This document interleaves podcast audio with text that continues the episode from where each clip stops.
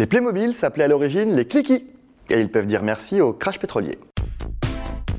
Les savoirs inutiles néons. Les savoirs inutiles. Savoirs inutiles. Néons. Savoir inutile numéro 807. Ils sont chevaliers, infirmiers, maçons, policiers, indiens, cow-boys, vétérinaires, astronautes. Ils sont partout et semblent avoir été inventés pour nous bousiller les pieds, entraînant partout là où il ne faut pas. Le Playmobil est ce qu'on appelle une jolie réussite industrielle. On doit leur invention à un fabricant allemand, Brandstatter.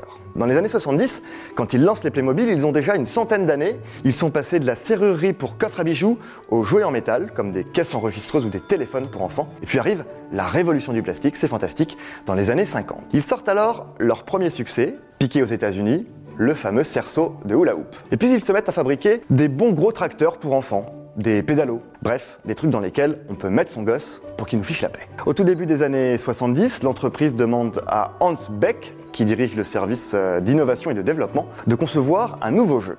Et Hans Beck imagine un mix entre la poupée et le petit soldat de plomb. La première prend trop de place, elle coûte cher, elle ne permet pas d'en faire la collection, ni d'être emballée partout.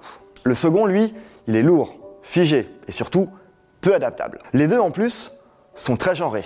Les poupées pour les petites filles et les petits soldats pour les petits garçons. En 72, Brandstatter dépose donc un brevet pour des petites figurines de 7,5 cm de haut, des bonhommes tout simples et un peu moches. Les trois premiers prototypes ressemblent à une jaquette des Village People. Un indien, un maçon, un chevalier. Les personnages sont identiques, il suffit de leur ajouter les accessoires et hop, en avant les histoires.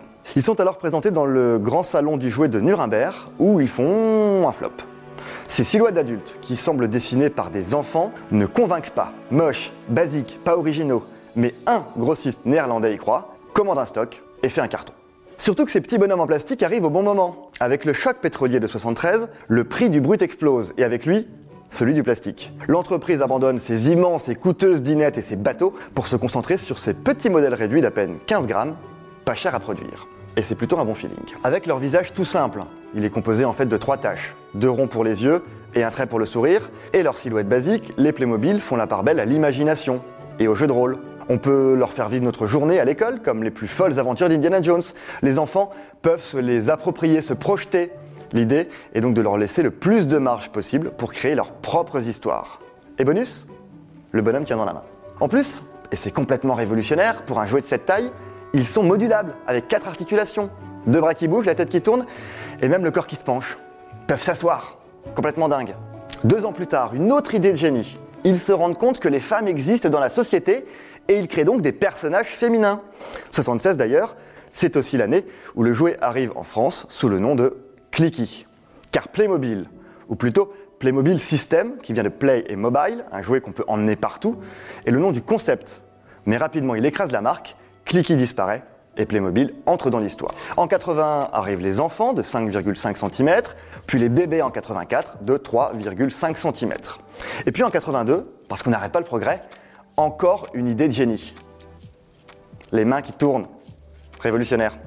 Alors depuis évidemment, les Playmobil ont changé. Hein. Des trois personnages basiques et interchangeables, nous sommes passés à un catalogue de près de 6000 personnages différents créés à travers l'histoire. Dans les années 2000, on se met à genrer les concepts avec des jolies boîtes roses et des jolies boîtes bleues, du maquillage, des poils, des bikinis, des femmes enceintes et des nains d'héroïque fantasy, des chasseurs de fantômes et même des pirates ventripotents. Bref, l'idée du personnage interchangeable est abandonnée au profit de silhouettes plus réaliste et très identifié. Comme ça, si tu veux jouer au Playmobil détective privé, eh ben tu peux pas utiliser le cowboy et donc t'en rachètes.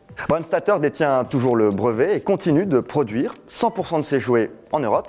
3,2 figurines sortent chaque seconde de leurs usines, c'est-à-dire qu'on fabrique quasiment autant de Playmobil que de bébés sur Terre, quand même. Et l'entreprise revendique maintenant plus de 3 milliards de figurines vendues en bientôt 50 ans. D'ailleurs, selon la marque, si tous les Playmobil se tenaient par la main, parce que maintenant ils peuvent, ils feraient 3,7 fois le tour de la Terre.